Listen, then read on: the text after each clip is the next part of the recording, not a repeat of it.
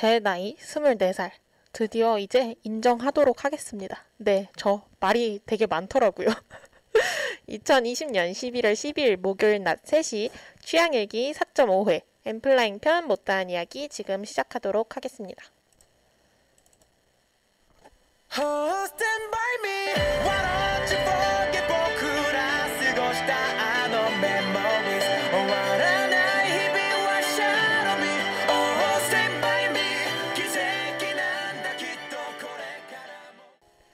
오프닝 곡으로 엔플라잉의 Stand By Me 듣고 오셨습니다.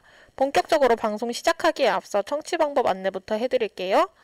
어, 본 방송의 경우 PC로 청취해 주시는 분들께서는 yirb.yonsei.ac.kr에서 지금 바로 듣기를 클릭해 주시고 스마트폰으로 청취해 주시는 분들께서는 앱스토어, 플레이스토어에서 열 앱을 다운로드 하신 후 이용 부탁드립니다.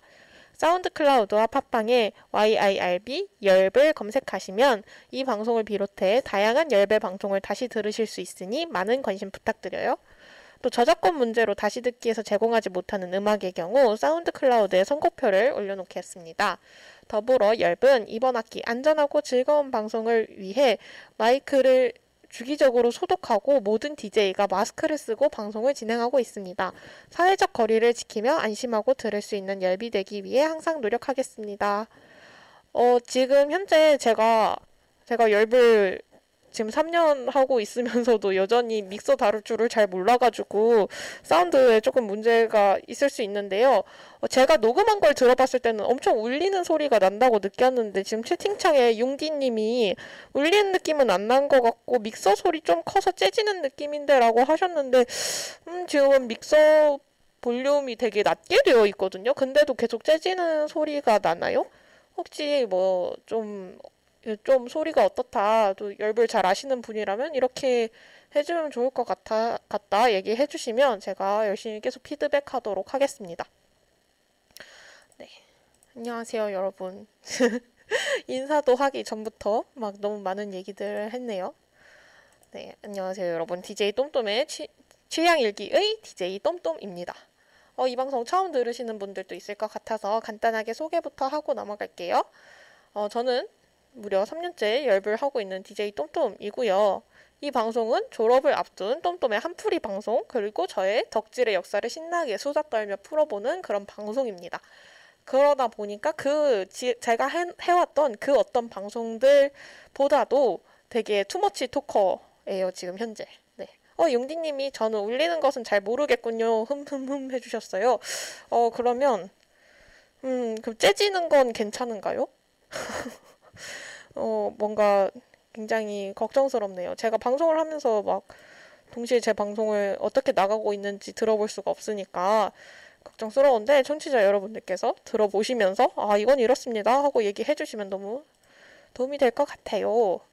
네 그리고 저 이, 이번에 어, 이 방송에서 1, 2, 3회에서 몬스터 주식회사 버즈 스위스로우랑 그 전 멤버였던 성진환에 대해서 이야기를 했고요.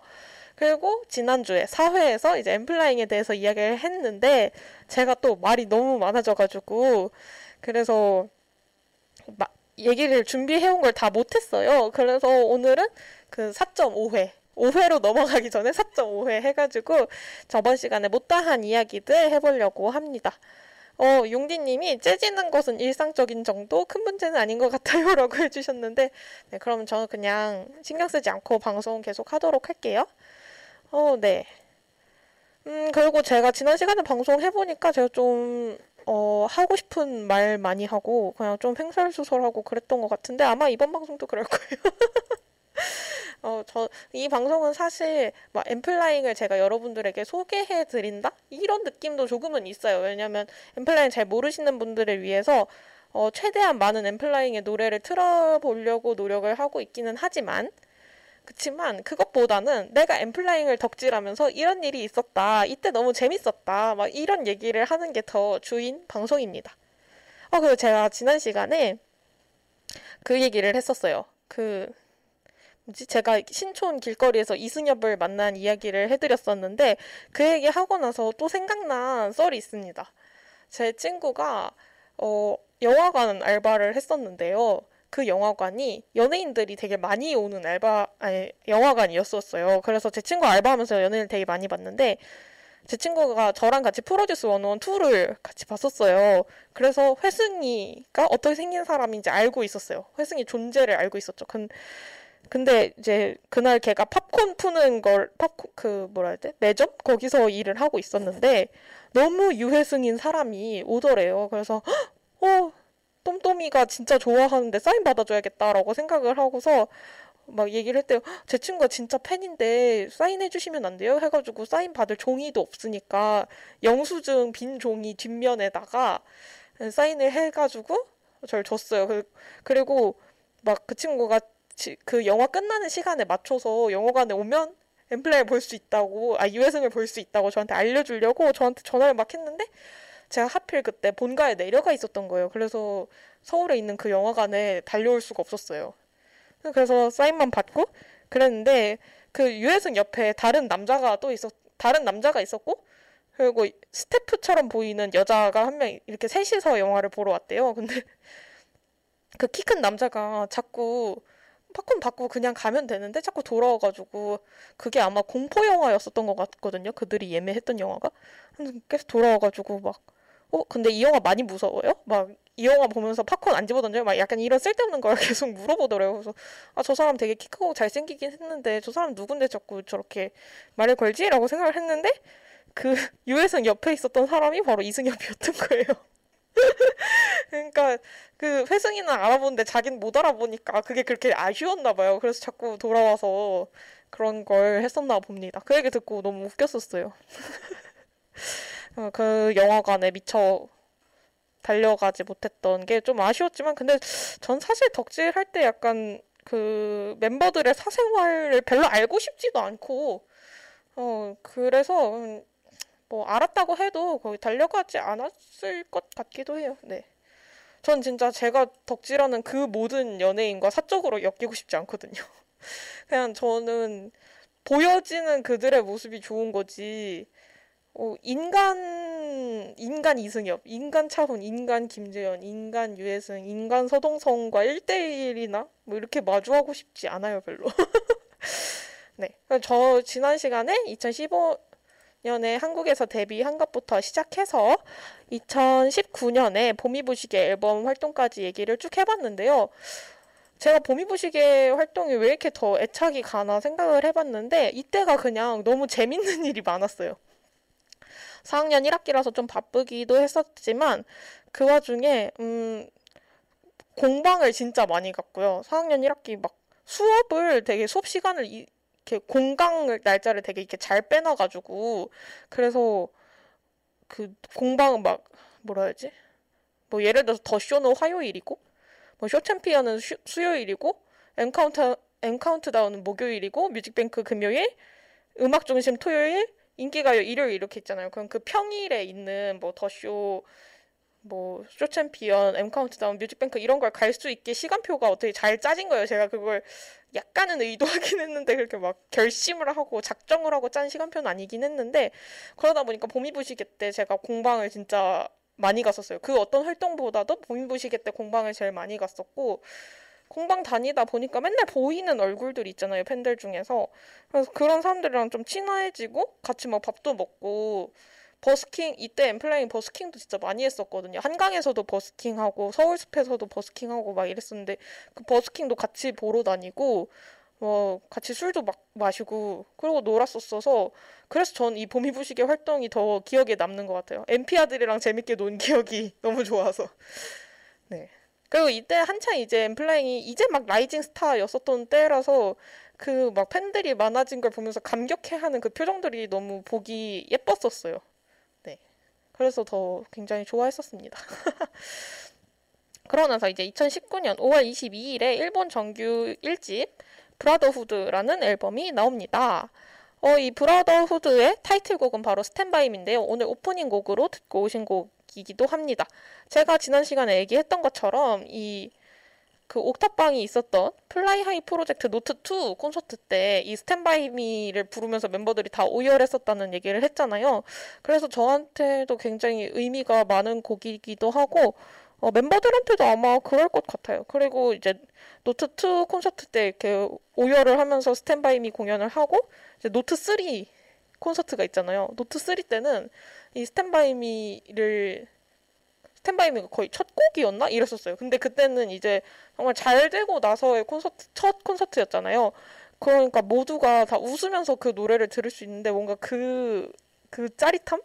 아, 우리 애들 이렇게 많이 컸다 하는 그런 게 되게 감격스러웠었던 기억이 나요. 이게 다 무슨 얘기인지 모르겠다 하시는 분들은 제가 SoundCloud에 이 오늘 방송이랑 지난주 방송이랑 같이 편집해서 올릴 거거든요. 어, 연결해서 쭉 들으시면 제가 무슨 얘기 하는지 앞뒤 맥락이 좀 이해가 가실 거예요. 네, 그리고 수록곡으로는 The World Is Mine, Pinhole, Wanna Be, Color, 루팡, Run, Delight, Rooftop, Songbird 이렇게 있는데요. 어, 컬러 같은 경우에는 원래 SoundCloud에 이승협이 한국어 버전으로 올려놨었던 노래가 있고 그거에다가 이제 그거 그 노래를 일본어로 바꾸고 또 유회승이 보컬을 할 수 있는 그런 파트를 넣어서 편곡을 해서 새롭게 나온 노래인데 어, 전 아직까지도 그 SoundCloud에 이승협 혼자 불렀었던 랩으로만 되었었던 그 노래가 좀 기억에 많이 남아서 한국어 버전으로 한번 그렇게 또 정식 음원으로 내주면 좋지 않을까라는 생각도 들고요. 음, 그러고 루팡인가? 루팡이 아마 기타리스트인 차훈이 처음으로 작사 작곡에 참여한 노래가 그 음원 정식 음원으로 나왔었던 게 루팡이었을 거예요. 아닌가? 호, 혼란스럽지만 뭔가 그, 그 맞을걸요? 루프탑 같은 경우에는 한국에서 초대박이 났었던 옥탑방의 일본어 버전이고요. 그리고 송, 어, 아, Delight는 이제 작사에 회승이가 참여를, 참여를 했는데, 그래가지고 이제, 어, 약간 팬송 같은 느낌의 그런 가사예요.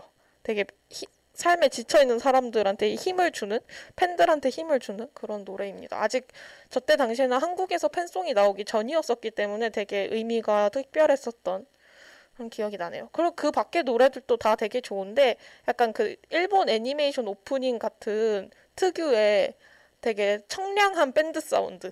그리고 막 우리 우린 젊으니까 뭐든지 다 할 수 있어. 막 노래 가사도 좀 그런 분위기거든요. 노래 제목도 The World Is Mine. 이 세상은 내 거야. 막 이런 느낌이잖아요. 어, Songbird도 진짜 좋고 아무튼 들어보시면 아 정말 그 청량 시원한 일본 애니 오프닝 같은 밴드 음악이구나 그런 락 사운드구나가 딱 느껴지실 거예요. 저 그 가사를 전혀 알아들을 수 없다는 게 좀 단점이긴 한데 멜론에 들어가면 한국어로 해석된 가사도 있거든요. 가사 보기 하시면 뭐 그렇게 보시면 좀 이해가 가지 않을까 싶습니다. 네, 스탠바이미 듣고 왔으니 아까 들었으니까 뭐 이 앨범에서 더 다른 노래를 듣진 않을게요. 그리고 이제 5개월이 흘러서 2019년 10월 15일에 미니 6집 야호가 나옵니다. 그러니까 이미 이때는 이 Fly High 프로젝트의 의미는 다 사라진 거예요. 뭐 노트 노트 1부터 노트 6까지 해가지고 앨범 아니 그 콘서트를 하긴 했지만 뭐 그렇다고 해서 대단하게 버스킹을 열심히 한 것도 아니고 뭐 두 달에 한 번씩 음원 내주겠다는 약속은 깨, 깨진 지 오래고 뭐 그랬습니다. 그리고 노트 콘서트 자체도 두 달에 한 번씩 하지 않았었어요. 네. 그러니까 이게 말이 안 되는 계획을 세워놓으면 결국 이렇게 빠그러지게 되는 거예요. 이래서 제가 계획을 안 세웁니다. 이게 무슨 소리? 저는 그 약간 완벽주의자 성향이 있어가지고 계획을 짜놓으면 그걸 다 지켜야만 해요. 근데 사실 사람이 좀 어떨 때는 계획을 과하게 짤 때도 있잖아요. 그래서 어, 그 계획이 다 지켜지지 않는다. 그러면 스트레스를 너무 크게 받아요. 그래서 저는 언젠가부터 아예 무슨 일을 시작할 때 계획을 안 짜요. 여행 갈 때도 계획을 안 짜고 여행 가서 계획 짜서 갔는데 갑자기 컨디션이나 뭐 날씨나 이런 문제로 계획을 못 지켜봐요. 얼마나 스트레스를 받겠어요. 그래서 전 그냥 모든 일에 계획을 안 짭니다. 네. 이 미니 육집 야호 같은 경우에는 어 이제부터 약간 진짜 아이돌 앨범 같아졌다고 해야 되나? 앨범 자체가? 그 아이돌 앨범이 장사 많이 해먹으려고 꼼수 부리는 거 있잖아요. 막 여러 버전 내어놓, 내놓고. 그러니까 들어있는 노래는 똑같아. 근데 앨범 컨셉이 달라. 두 가지 버전으로 해가지고 안에 있는 자켓 사진도 다르고 포카 사진도 다르고 이렇게 하는 이 상술을 이때부터 하기 시작합니다. 그래서 이게 낮 버전 밤 버전이 있었 근데 저는 개인적으로 낮 버전 사진들이 훨씬 예뻤어요. 낮 버전은 더 청량 깨끗하고 밝은 느낌인데 밤 버전은 약간 음침한 느낌인데 음, 음, 음 침이라기보다 섹시 컨셉이었다고 해야 되나 그거를?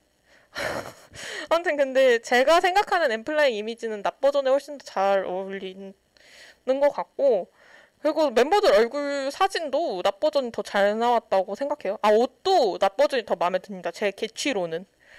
근데 그 무대 설 때, 그 음악방송 무대 설 때는 밤 버전 옷을 더 많이 입고 나와서 제가 좀 아쉬웠었어요. 어, 타이틀곡은 굿밤이라는 노래고요. 어, 수록곡은 어떤 드림, 죄송, 죄송인데 이게 그 노래 제목이 지읒, 시옷 이렇게 돼 있어요. 네, 그리고 사이사이 선셋 이렇게 있었습니다. 음, 그러면은 제가 이 앨범에서 아 제가 엠플라잉 노래 통틀어서 제일 좋아하는 노래가 뭐야라고 하면은 어텀 드림이거든요. 이 노래는 약간 꿈속에서 본 사람한테 부르는 것 같은 노래? 그런 건데 제가 약간 좀 성격이 워낙 감수성이 풍부하기도 하고 좀 감성적이기도 하고 감정적이기도 하고 어 그런데 그 꿈에서 아득한 꿈속에서 연애를 하는 그런 꿈을 꿔보신 분들 있으신가요? 저는 모르는 사람과 꿈속에서 되게 깊게 연애하는 그런 꿈을 가끔 꾸곤 하거든요. 최근엔 꾼 적 없는데 그러고 났을 때 딱 눈을 떴는데 그 꿈속에서 내가 너무 사랑했던 사람인데 기억이 전혀 나지 않을 때가 있어요. 그 사람 어떻게 생겼었는지 그냥 그 감정의 기분만 남아 있고 그러면 좀 눈물이 날 것 같을 때가 있거든요.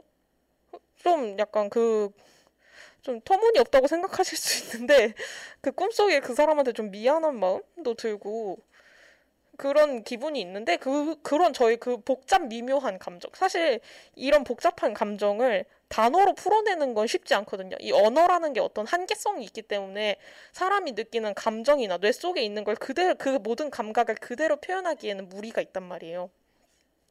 근데 이승엽은 천재 작곡가이기 때문에 네 그렇기 때문에 이 이 어려운 걸 해냅니다. 그 멜로디와 그 가사에 저의 이런 먹먹하고 막막한 심정이 다 들어있어요. 그래서 제가 제일 좋아하는 노래가 이 어텀 드림이거든요. 그래서 어, 이 방송이 계속 글에 오고 있는데 가장 좋아하는 노래는 가장 마지막에 틉니다. 그래서 어텀 드림 오늘 마지막 곡으로 틀 거예요. 어, 일단 타이틀곡이 어떤 분위기인지 한번 굿밤 음, 후렴 부분만 짧게 들어보도록 할게요. 어? 어디 갔지? 아.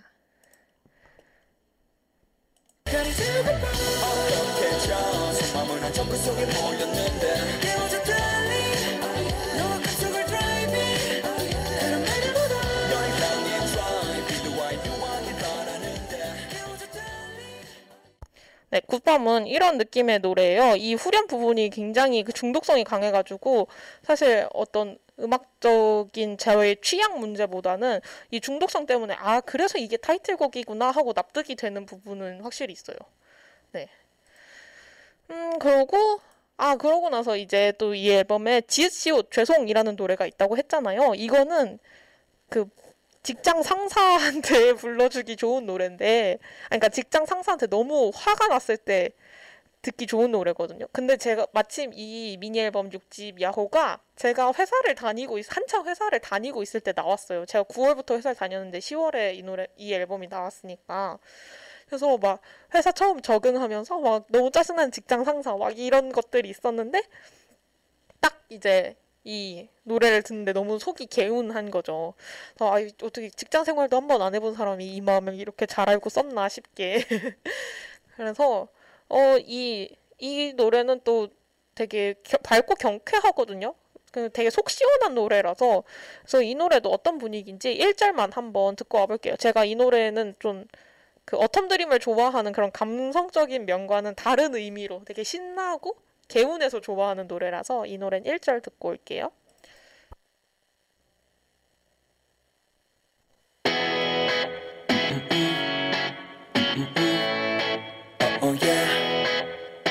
멀지도 않아 girl 널 보면 쌓인 스트레스 이런 노래입니다. 굉장히 신나죠. 막 너나 잘해 막 이런 가사도 있고 어 굉장히 제가 많이 좋아하는 노래예요. 음 막 멀쳐 노래 처음 시작부터 뭘 쳐다봐 임마. 어? What you say 이따에 널 보면 쌓여 스트레스 이렇게 얘기를 하잖아요. 알지 너의 스타일 날 맞추려 하지 마 이렇게 되는 게 그, 너무 개운하고 좋더라고요. 제 직장 상사 중에 그 당시에 진짜 입만 열면 헛소리를 하는 분이 있었어가지고 그분의 특징인 거예요. 저를 절대 이름으로 부르지 않아요. 그러니까 아 평상시에는 이름으로 부르는데 나한테 꼽을 주고 싶다. 나 이게 대놓고 혼내키지도 않아요. 나를 꼽주고 싶다. 막 제가 갑자기 내 눈앞에 있는 게 꼴 보기가 싫다. 그러니까 그분의 기분 상태에 따라서 그러면 저를 이렇게 휙 쳐다보면서 얘기해요. 자기야. 자기야 일이 좀 왔다. 이렇게 말해요. 너무 기분 나빠요 진짜. 자기야 뭐야. 내가 언제부터 지 자기라고. 어, 나중에는 도가 터가지고 그분이 무슨 말을 해도 한 귀로 듣고 한 귀로 흘리고 약간 진짜 해탈했었던 그런 회사 생활이었어요. 그리고 이 회사 생활의 단점이 뭐였냐 하면 바로 공방을 못 갔다는 거죠.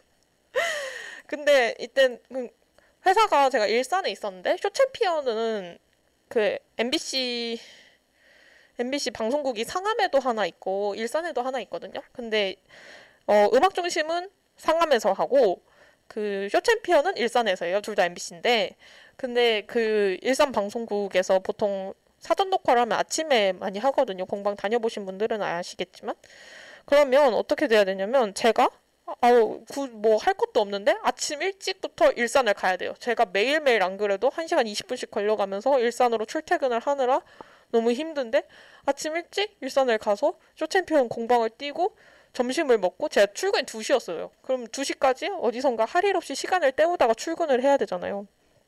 그게 너무 싫은 거예요. 그래서 그때 쇼챔을 잘 안 갔었어요. 근데 쇼챔이 고막 미니 팬미팅 같은 것도 해주고 좋은 행사가 많은데 제가 게을러가지고 아 나 내 체력에 도저히 이거 못한다. 그 그랬다가는 이제 수요일에 병나서 일 못한다라고 판단을 하고 안 갔었는데 이때 많이 갔었어야 돼요. 이때 뭐 공방 딱 한 번 갔나 주말에 있는 거? 주말에 음악 중심 딱 한 번 갔었던 것 같아요. 이때 굿밤의 후속곡으로 어텀드림 활동도 했었는데 어텀드림 공방은 한 번도 못 갔어요. 으 정말. 근데 이때 많이 갔었어야 되는 게 저는 코로나가 터질 줄 몰랐죠 이 세상에. 어? 코로나가 터질 터지고 나서 지금 모든 공방이 다 막혔잖아요. 진짜 이해할 수가 없는 게 연극도 하고 영화도 보고 뮤지컬도 하면서 왜 케이팝 아이돌들 어 음악 방송 공방도 못 가게 하고 팬사인회도 금지하고 팬사인회도 막 영상 통화로 하고 콘서트도 안 하고 진짜 어 이러다가 공연 산업 다 죽어요. 갑자기 억울해가지고 좀 화가 나네요. 제가 막 밴드 좋아하고 이래서 원래 공연 보러 다니는 걸 진짜 좋아하는데 코로나 때문에 진짜 미칠 것 같아요. 2월 23일인가? 그때 엠플라잉 민트페스타 참여해가지고 다른 밴드들이랑 공연하는 거 보러 간 게 저의 마지막 공연 아 그리고 뮤지컬을 보긴 했구나 아니 근데 뮤지컬 같은 거 말고 진짜 밴드 공연을 본 건 그게 마지막이에요 답답해서 돌아버릴 것 같아요 누가 날 좀 살려줘 네. 아무튼 그러고 이 굿밤 활동 때 이제 직장인이잖아요. 돈을 벌었잖아요. 인생 첫 팬사인회를 가게 됩니다. 저는 원래 옛날부터 원칙이 있었어요. 저는 그 덕질에 제 인생을 올인하는 걸 별로 좋아하지 않아요. 덕질은 덕질이고 내 인생은 내 인생이고 이 덕질이 내 인생을 좀 해치는 것 같다 하면은 잠깐 쉬기도 하고 이런 성격이에요. 막 모든 스케줄 다 챙겨보고 이런 스타일이 아예 아니거든요, 원래가. 그래서 저는 항상 딱 마음을 먹었어요. 팬사인회 한 활동에 한 번만 가자. 내가 아무리 나중에 돈을 많이 벌어도. 왜냐면 한 번 가는데도 돈이 꽤 많이 들거든요. 그래서 인생 첫 팬사인회를 갔습니다. 그리고 갔다 와서 아 이래서 사람들이 팬사인회 올출 뛰고 그러는구나 라는 생각을 하긴 했지만 그래도 더 이상 가지 않았어요. 전 저 제 나름의 원칙이 있었으니까. 대단하죠? 저의 정신력. 제가 오늘 좀 자기애가 넘쳐서 듣기 역겨우셔도 어쩔 수 없어요. 네. 어, 그리고 이제 멤버 순서가 어떻게 되어 있냐면 지금은 동성이가 있지만 저 때는 아직 동성이가 정식 멤버가 아닐 때였어가지고 그 팬사인회 순서가 김재현, 유혜승, 이승엽, 차훈 이렇게 네 명이었었어요.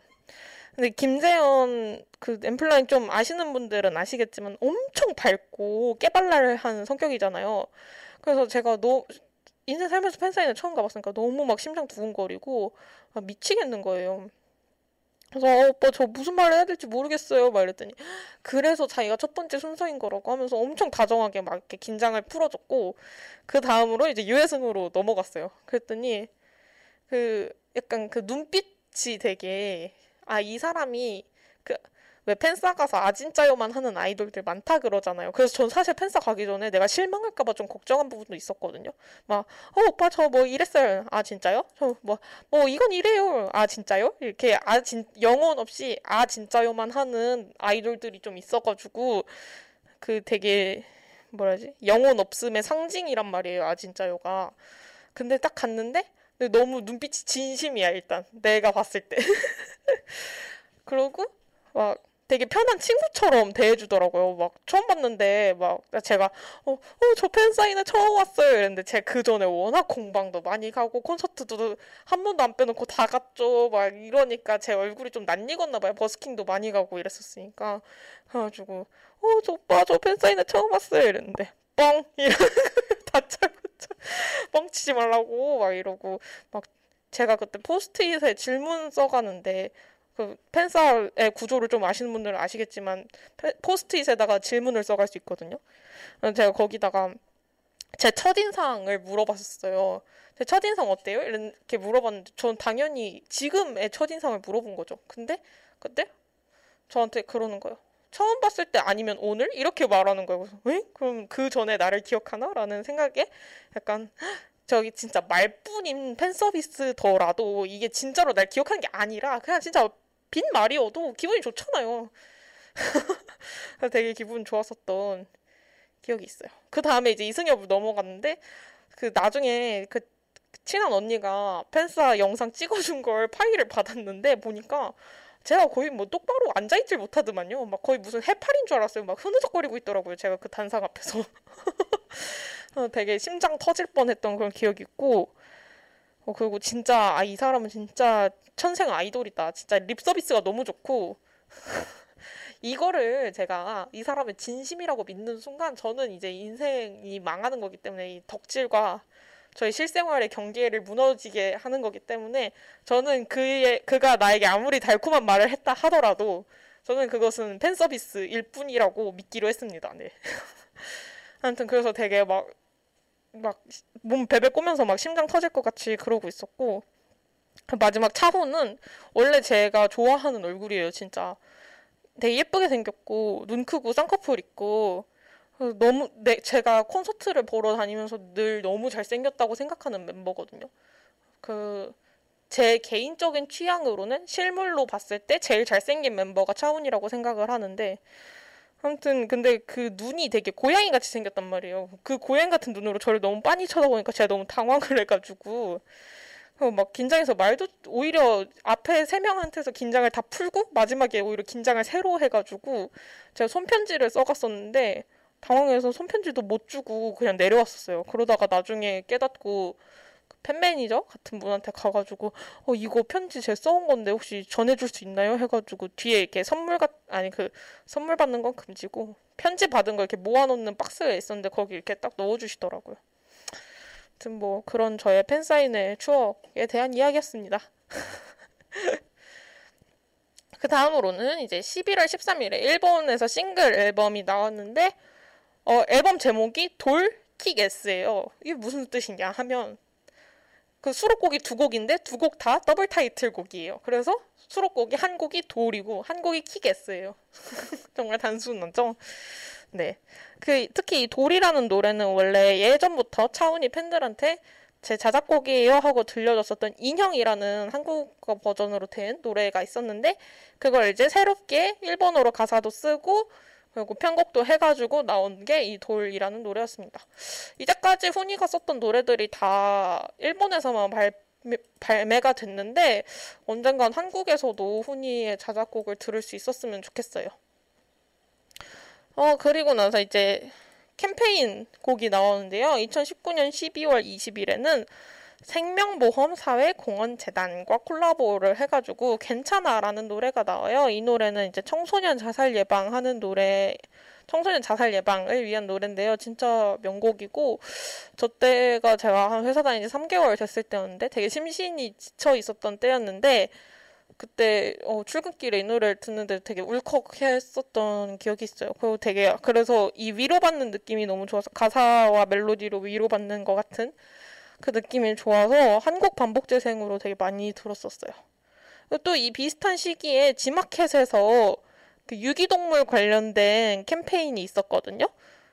그 노래도 진짜 좋아요. 대신에 그거는 음원은 없어서 유튜브에 검색을 해야 나오는데 그게 영상이 조회수가 아마 천만이 넘을걸요?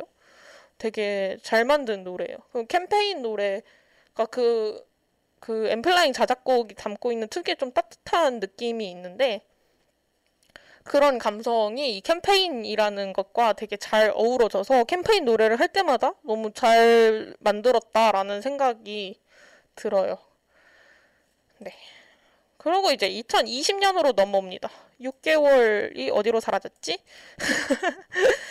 2020년 1월 1일에 이제 동성이가 베이시스트로 새로 들어오게 되고요.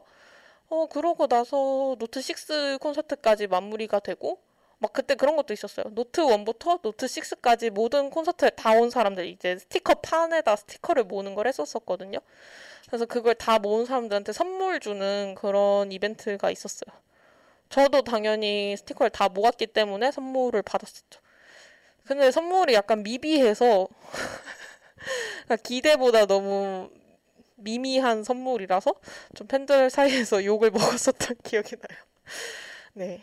그 대신에 이렇게 사람마다 다 손편지를 멤버들이 써줬었어요. 저는 재현이가 쓴 손편지를 받았었는데 되게 귀여운 그림이 그려져 있었어서 엄청 귀엽다라고 생각했었습니다.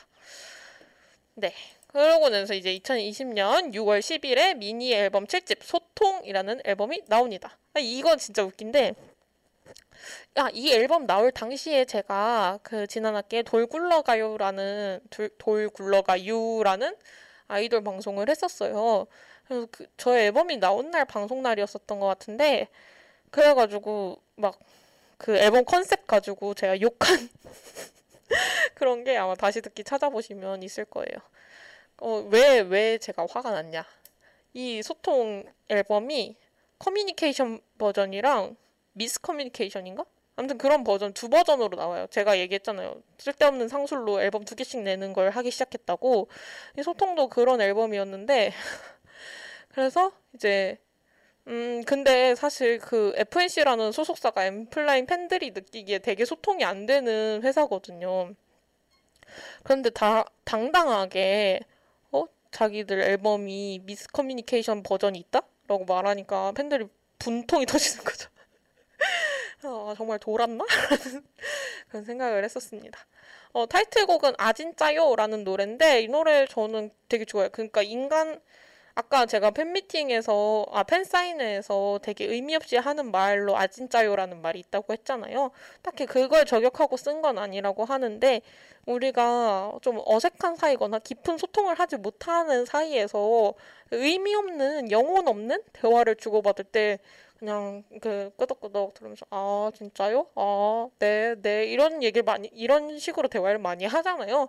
그런 의미 없는 소통에 대한 노래라고 해요. 거 수록곡으로는 플라워 판타지, 꽃바람, 아무거나, 마지막 무대, 에요 이렇게 있거든요. 그래서 제가 이 앨범 노래를 다 너무 좋아해가지고 짧게라도 다 들려드려야겠다라는 결심을 했어요. 그래서 먼저 타이틀곡인 아진짜요의 후렴 부분만 짧게 들려드리도록 할게요.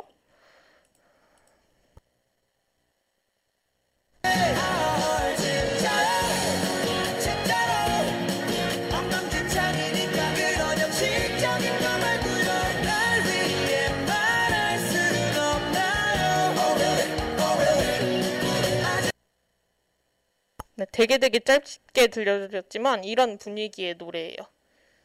무슨 분위기인지 모르겠다고요? 멜론에서 엠플라잉의 아진짜요를 들어주세요. 그리고 그 다음에 플라워 판타지라는 노래는요. 어, 이 노래는 아까 제가 괜찮아라는 청소년 자살 예방 노래가 있다고 했잖아요. 그 노래 연장선인데 어떤 팬이 그 괜찮아라는 노래를 듣고 남자분이었는데 되게 감명을 받았대요. 그리고 살아갈 용기를 얻었다고 해야 되나? 그래서 그 노래를 작사 작곡한 이승엽한테 DM 인스타그램으로 DM을 보냈대요. 아, 형 덕분에 제가 아직까지 살아있다. 그 노래를 듣고 너무 많은 힘을 얻었다라고 얘기를 했대요. 근데 사실 아이돌이 팬과 1대1로 소통하는 건 조금 어려운 문제잖아요. 그렇다 보니까 직접 답장을 해주지 못하니까 그 답장격으로 쓴 노래가 플라워 판타지라고 하더라고요. 그래서 이 노래도 뮤직비디오가 있는데 뮤직비디오 보시면 되게 어, 방황하는 어떤 청소년을 엠플라이 이렇게 뒤에서 지켜주는 것 같은 그런 느낌의 뮤직비디오입니다. 어, 이 노래도 분위기가 어떤 노래인지 앞부분만 짧게 들려드릴게요.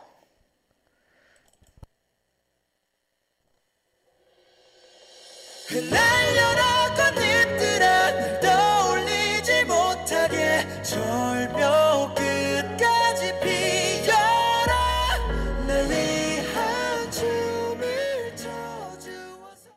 네 대충 이런 분위기에 되게 어 뭐랄까 음 파워풀하면서 쓸쓸한 느낌의 그런 락 사운드 노래입니다. 그 다음 곡은 꽃바람인데요. 이거는 콘서트 때 미리 선공개를 해줬었던 노래예요. 그래서 이거 대체 음원이 언제 나오는지 오매불망 기다렸었는데 이 앨범에 수록돼서 나왔습니다. 어, 꽃바람이라는 노래가 너무 조, 좋아서 저는 개인적으로 이게 한 3월에 꽃이 휘날릴 때 나왔으면 얼마나 좋았을까라는 생각을 했는데 아쉽게도 뭔가 앨범 준비에 차질이 생겼었는지 그때 아마 코로나 때문에 더 그랬을 거예요. 이게 코로나가 잠잠해질 수 있을까? 아닐까? 이런 간 보면서 많은 그때 그룹들이 앨범 그 발매 시기를 예정보다 늦춘 경우가 되게 많았었어요. 아마 이 앨범도 그런 케이스가 아닐까 싶은데 그럼 꽃바람도 어떤 분위기인지 앞부분만 살짝 들어볼게요. 하늘 하늘 피어올라 힘들어도 결국 난 괜찮아 청춘을 여기 쏟아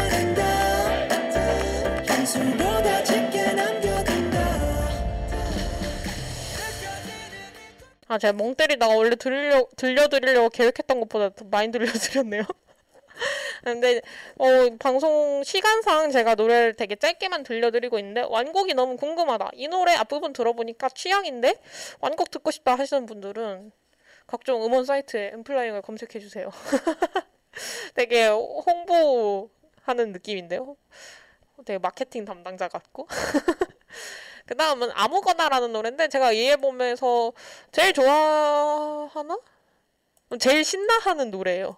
그 가사가 좀 귀여워요. 그리고 그리고 그 놀라운 토요일이라는 프로그램 있잖아요. TVN에 그 노래 가사 듣고 맞추는 거기에 이 아무거나라는 노래가 나오면 이 후렴 부분이 나오면 아무도 못 맞추지 않을까? 라는 생각이 드는 그런 가사 부분이 있어요. 실제로 제가 친구들이랑 호캉스를 간 적이 있었는데 거기서 저희들끼리 그 놀토 게임을 했었어요. 그때 이거 했다가 제 친구들한테 큰 비난을 샀었습니다. 어떻게 그 가사가 이걸 수가 있냐고 니네 오빠한테 가서 노래 똑바로 부르라 그러라고 애들이 저한테 몹시 화를 냈었던 그런 노래예요. 되게 발랄하고 귀여운 노래예요. 후렴만 짧게 들을게요.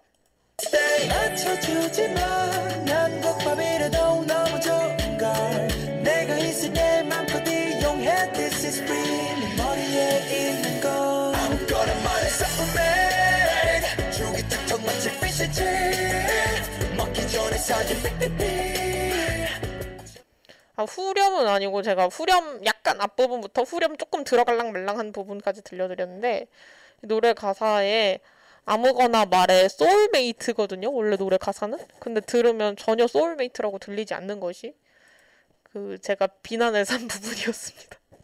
네. 어, 그 다음은 마지막 무대라는 노래인데, 이 노래는 앞에서 들려드린 꽃바람이나 아무거나, 그리고 타트, 타이틀곡인 아 진짜요랑은 결이 완전 다른 발라드 곡이에요. 이 곡도 어떤 분위기인지 조금 들려드릴게요. 뒤돌아보면 안 돼요. 끝내 울고 나면 시원할 줄 알았죠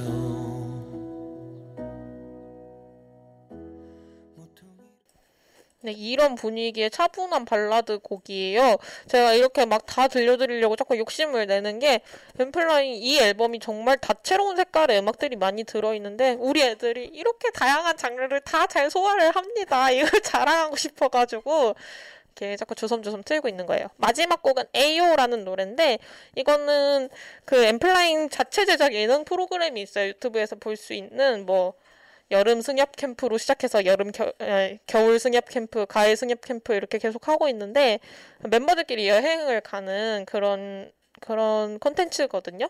어, 거기에서 멤버들끼리 서로 돌아가면서 가사를 써서 만든 곡이 바로 이 에요예요. 어, 처음으로 공식적으로 제, 나온 팬송이라고 할 수 있죠. 그래서 되게 저한테는 음, 이 사람들을 좋아하는 게 참 아, 내가 많은 아이돌들 중에서 엔플라잉이라는 그룹을 좋아해서 참 다행이다.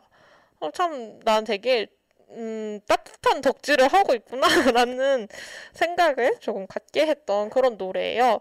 그래서 에이오는 풀로 듣고 와보도록 하겠습니다.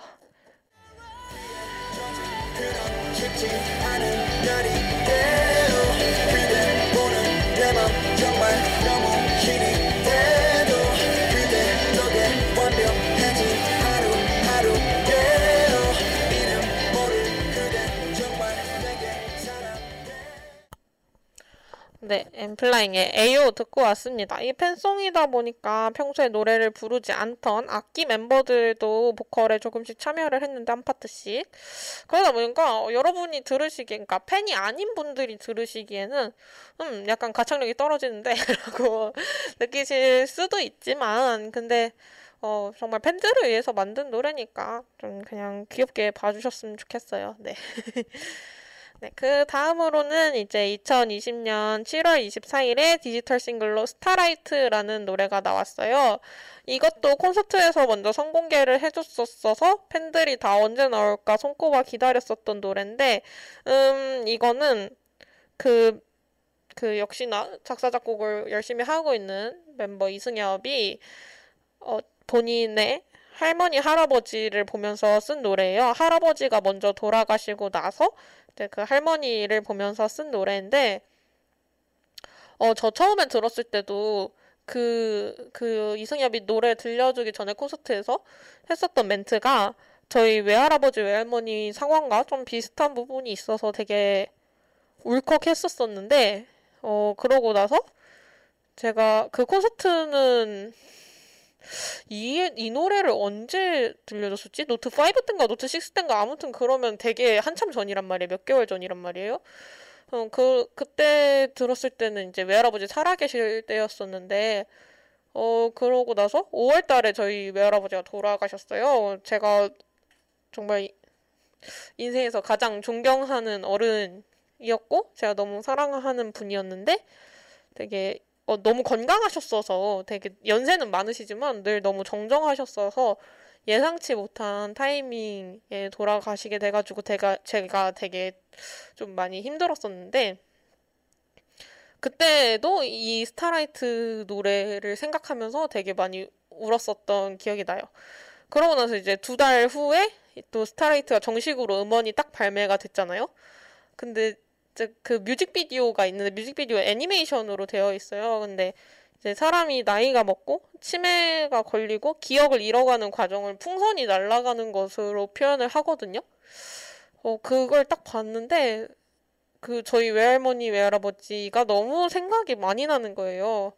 그래서 그날 그냥 가만히 있다가 한 30분 넘게 그냥 계속 울기만 했었던 기억이 나요. 그 노래가 나온 날. 그때 이후로 제가 자발적으로 그렇게 그 전에는 정식 음원으로 내달라고 난리를 쳐놓고서 막상 정식 음원이 나오고 나서 너무 눈물이 나가지고 못 들었어요. 네. 제가 자발적으로 찾아 듣진 않았어요. 그리고 이 노래도 아, 그리고 최대한 집중하지 않으려고 노력해요. 이 노래 만약에 랜덤 재생으로 나왔다. 근데 내가 노래를 다음 곡으로 넘길 상황이 아니다. 그럴 땐 가사와 멜로디, 그 슬픈 멜로디에 집중하지 않으려고 굉장히 노력합니다. 네, 어, 노래 가사가 담고 있는 메시지가 굉장히 좋거든요. 그리고 되게 시적이에요, 가사가. 그래서 이 노래도 앞부분만 짧게 들어볼게요. 이제 몇 번이라도 다시 볼 수 없어 가만히 널 바라보죠 잘 기억할까 내게 남아 있어서 진하게 치는 파도 속에 고요하죠 아름다운 별이 되어서 이런 노래입니다. 어, 음, 네. 하하. 굉장히 제가 갑자기 생각이 너무 많아지는데, 아무튼, 그, 사람이 죽으면 별이 된다라는 말이 있잖아요. 그 Starlight라는 노래 가사도 그런 맥락의 노래고, 그거 제가 할아버지께서 돌아가셨을 때, 마침 그날 아침에 읽었던 책이 어린 왕자였어요. 어린 왕자도 나중에 그 뱀한테 물리면서 그 생텍쥐페리한테 그 아, 비행사 아저씨한테 그런 말을 하잖아요. 죽는 것처럼 보이겠지만 죽는 게 아니야 라고 하면서 저 하늘의 별을 보면 이제 아저씨는 웃는 별을 하나 갖게 되는 거야. 그 별에서 내가 웃고 있을 테니까 라고 얘기를 하는데 어 그래서 제가 그때 그 어린 왕자 책을 읽고 되게 많이 위로를 받았었어요. 할아버지가 돌아가신 게 아니라 저 어딘가 별에서 우리 가족들을 보고 계실 거다라는 생각을 하면서 더 편안하고 좋은 곳에 가셨을 거다. 라는 생각을 하면서 마음을 다잡았었는데, 어, 그런, 저의 그런 모든 감정과 그 어린 왕자, 또 제가 제일 좋아하는 책 중에 한 권이거든요, 어린 왕자는. 그 어린 왕자가 주는 메시지와 이 Starlight라는 노래가 주는 메시지가 다 일맥상통하는 부분이 있어서 정말 좋아하는, 좋아하지만 눈물 나서 찾아 들을 수 없는 그런 저에게는 슬픈 명곡이에요. 네. 어, 가장 최근 활동은 뭐가 있냐 하면 이제 2020년 9월 26일에 앨리스라는 드라마의 OST로 From You라는 곡을 불렀습니다. 아, 아니다. 제일 최근에는 또 다른 드라마 OST 발표된 게 있는데 그 드라마 제목이 뭐였지? 제가 대본 수정을 안 해놨네요. 아무튼 그러고 아 그리고 또 그 음, 아니에요. 이제 앨범에 대한 얘기는 이렇게 쭉 정리를 해봤고, 그외 활동에 대해서 얘기를 해볼게요. 더콜2라는 프로그램 엠넷에서 있었어가지고 그 방송에도 나왔었고요.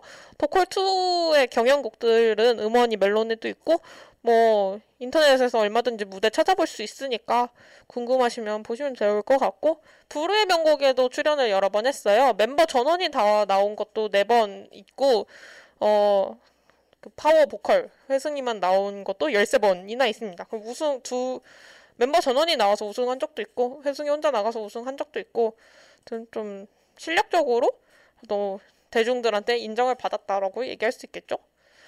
그리고 슈가맨에서 Don't Cry라는 노래를 불러요. 이거는 더크로스 편에서 부른 건데 그 저는 슈가맨 슈가맨 방송을 보면 항상 그게 좀 아쉽거든요. 저는 웬만한 리메이크 곡들을 들을 때 원곡을 못 따라간다라는 생각을 늘 많이 해요. 어, 근데, 저, 음, 뭐, 사실 이 노래도 마찬가지라고 생각해요. 원곡을 따라가긴 조금 미흡하다라는 걸 생각하지만, 그래도, 어, 리메이크 곡 중에서는 진짜 잘 불렀다라고 평가받는 곡이기도 하고, 어, 이제까지 슈가맨에서 나온 그 여러 리메이크 곡들 중에서 반응이 굉장히 좋은 편에 속합니다. 어, 이 동크라이도 한번 들어볼까요? 이 그 회승이가 고음 시원시원하게 지르는 게 정말 장난이 아니거든요. 어, 대체 어땠길래 이렇게 호평을 받았는지 한번 같이 들어봅시다.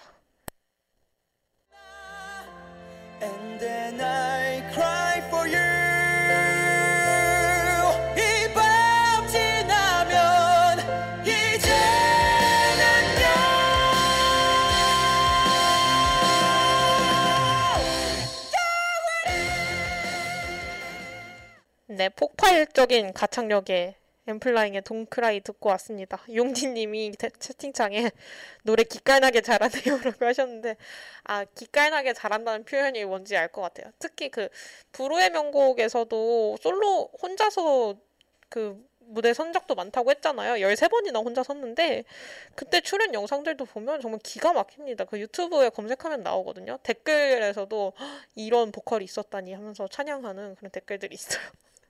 제가 정말 프로듀스 원원에서 한눈에 이렇게 뿅 갈만하지 않나요? 노래 이렇게 잘해.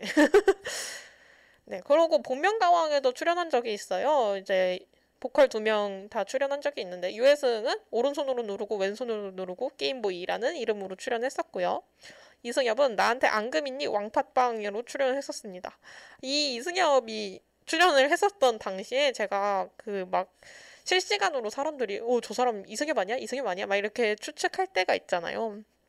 그래서 그걸 보고서 본방송을 딱 켰는데 제가 켰을 때 마침 탈락하고 탈을 벗는 타이밍이었어요. 근데 진짜 약간 좀 뭐라 그래야지? 이제까지 엠플라잉 컨셉 안에서 보여준 모습들은 좀 약간 양아치스러운 그런 부분들이 있었는데 약간 좀 센 오빠, 기센 오빠 같은 그런 느낌이 되게 강했었는데 여기서는 그 되게 차분한 색감의 갈색 체크 수트를 입고 머리도 예쁜 갈색 약간 밝은 갈색 머리에 되게 화장도 수수하게 하고 딱 탈을 벗었는데 너무 청순하고 예쁜 거예요. 그래서 약간 그때 진짜 그 탈을 딱 벗던 순간이 아직도 기억에 생생해요. 그리고 그 움짤을 대체 몇 개를 저장한 건지 모르겠어요. 네. 어, 그리고 멤버들이 하는 유튜브 채널도 있어요. 차훈이랑 김재현이랑 둘이 동갑내기들끼리 하는 두월간이라는 유튜브 채널이 있고요. 그리고 채널 이름이 그냥 유회승인 유회승 유튜브도 있어요. 여기 가, 어, 두월간이 유튜브 같은 경우에는 정말 그냥 20대 바보 같은 남자애 둘이서 장난치고 노는 것 같은 그런 컨텐츠들 위주고 어, 회승이 유튜브 같은 경우에는 그 커버곡들을 불러서 올리는데 두월간이 유튜브는 편집해 주시는 분이 따로 있는 걸로 알고 있고 회승이 유튜브는 본인이 직접 편집을 해서 그래서 영상이 자주 올라오지 못한다라고 얘기를 했었습니다. 어 이제 시, 10만 돌파해가지고 구독자가 어제 실버 버튼 받았다고 자랑하는 유튜브 라이브 방송을 하기도 했었어요. 또 멤버들이 연기 활동도 했어요. 이승엽이랑 김재현의 연기 활동이 있는데 이승엽 같은 경우에는 일단 웹드라마에 되게 많이 나왔어요. 세상의 모든 연애 시즌 3, 뭐 연애 포차, 아 남고라서 행복하다, 빅픽처 하우스 이런 거 다 웹드라마고 또 지금 가실이 있고라는 방송이 또 예정 중에 있고요. 그리고 그 서예진님의 신들린 연기로 많이 화제가 됐었던 OCN 드라마 구해줘 있잖아요. 거기에서도 일진 양아치 역할로 나옵니다. 또 최고의 치킨이라는 프로, 그 방송에 나, 아, 드라마에도 나왔는데 여기에서는 주인공의 형, 친형 역할이고 한의사여서 되게 어, 멋진 하얀 가운을 입고 나오는 모습을 많이 볼 수 있어요. 그리고 김재현 같은 경우에는 뭐 모던 파머, 88번지, 별별 며느리 이런 거에 나왔었다고 하는데 저는 다 안 본 작품들이라서 뭔지 모르겠고 그리고 아 남고라서 행복하다 이승 아 남고라서 행복하다 빅피처 하우스 이거 두 개 다 그 웹드라마인데 이승협이랑 같이 나왔어요. 그리고 나무위키에 검색했을 때는 안 나오는데 여러분 그 이성경 남주혁 주연의 역도요정 김복주라는 드라마 아시나요? 거기에도 남주혁 친구 수영 같이 수영하는 남주혁 친구로 나옵니다. 아주 가끔 나와요. 그리고 회승이는 노래를 워낙 잘하니까 뮤지컬을 또 하는데요. 뮤지컬 이제까지 We Will Rock You, 광염 광염 소나타 이렇게 두 개 했는데 We Will Rock You는 글쎄요, 스토리는 딱히 뭐 스토리랄 게 없고 그, 그 뮤지컬 자체가 되게 유치한데 스토리는 그 정말 노래가 너무 신나고 이 노래가 다 퀸의 노래로 이루어져 있거든요. 그래서 그 신나는 노래를 들을 수 있다라는 게 이 뮤지컬의 장점이었고 되게 그 제작사가 원래 좀 무책임한 걸로 유명하대요. 되게 어영부영 이상하게 끝나서 되게 아쉬움을 많이 남겼었던 뮤지컬이에요.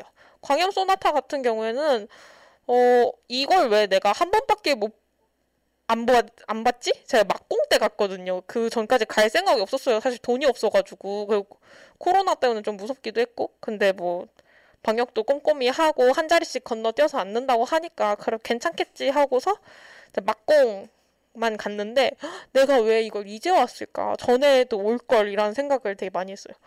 어, 일단 스토리가 되게 여운이 많이 남는 스토리였고, 그, 어떤, 어, 어, 어, 작곡을 하는 천재들의 그런 이야기고, 음, 그리고 정말 회승이가 뭐, 뭐라고 하죠? 득음했다고 해야 되나?